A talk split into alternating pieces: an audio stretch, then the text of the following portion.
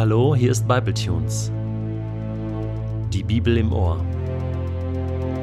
Täglich online mit der Bibel. Momente mit dem ewigen Gott.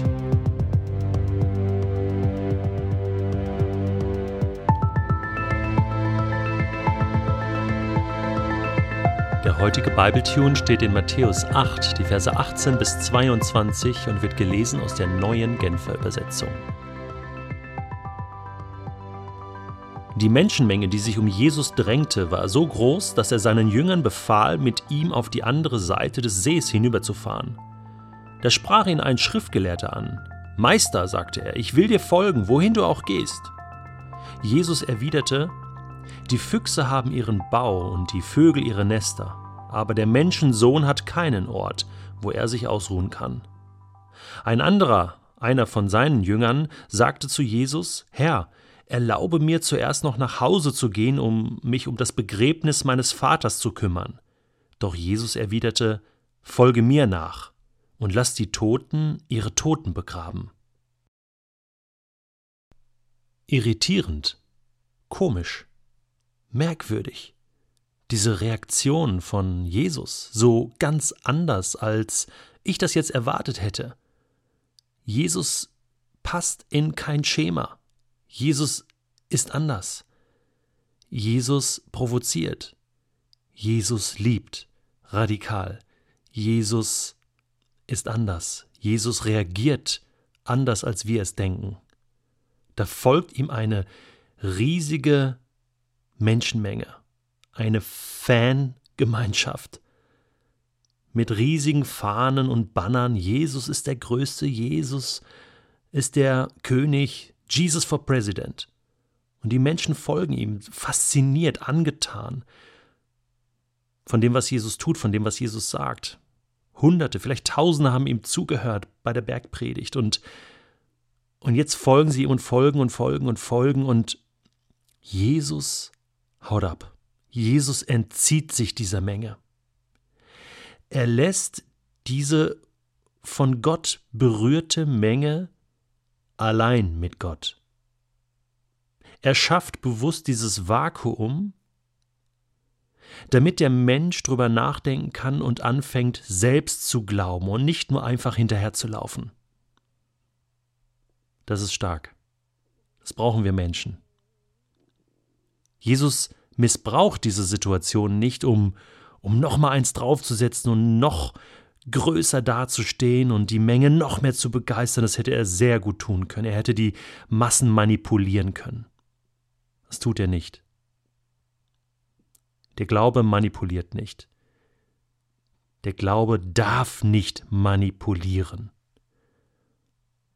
Kein Mensch darf das tun.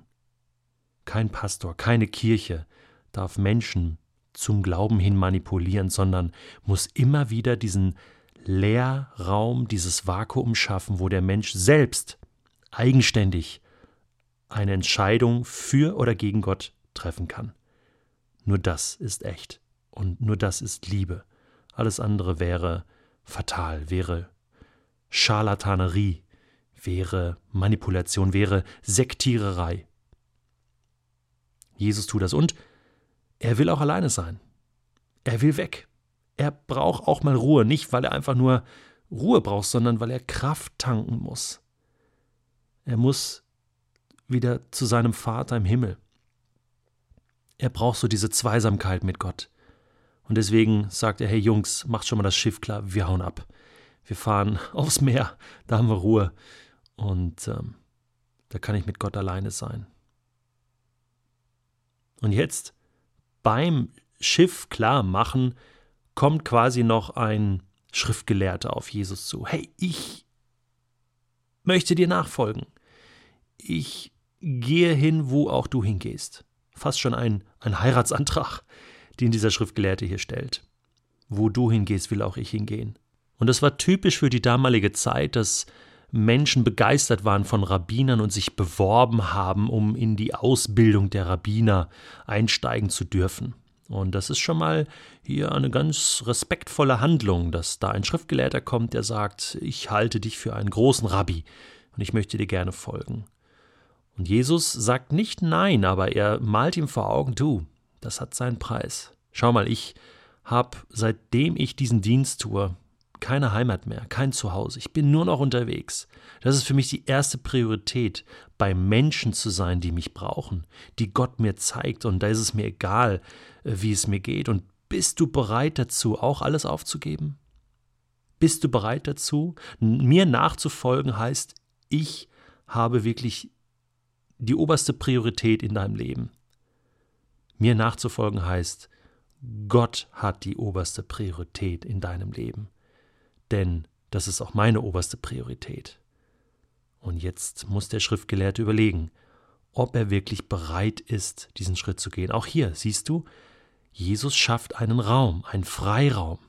Er will damit dem Schriftgelehrten sagen, überleg es dir sehr gut, überleg es dir reiflich, triff eine eigene Entscheidung, ob du bereit bist, wirklich die Kosten für deine Entscheidung zu tragen, denn die übernehme nicht, nicht ich, sondern du musst das wissen. Jesus spielt nicht mit Menschen.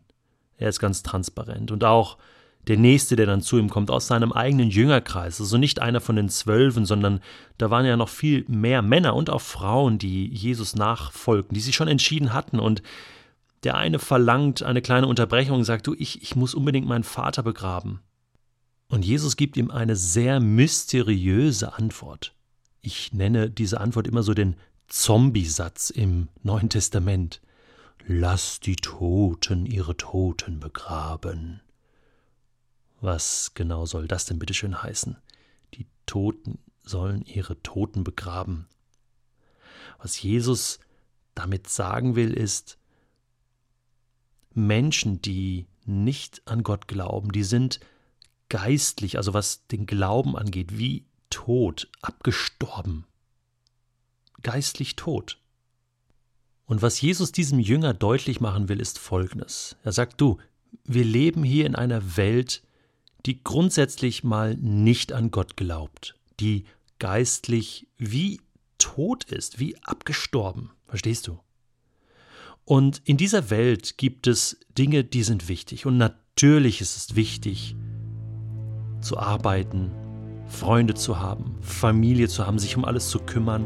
Und natürlich hat es oberste Priorität, ist es von höchster Wichtigkeit, seine Mutter und seinen Vater zu begraben. Natürlich, das gehört zum Stolz der Familie.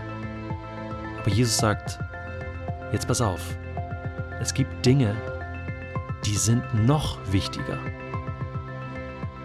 Wenn Gott in dein Leben kommt, gibt es Dinge, die sind noch wichtiger als das. Kannst du das glauben?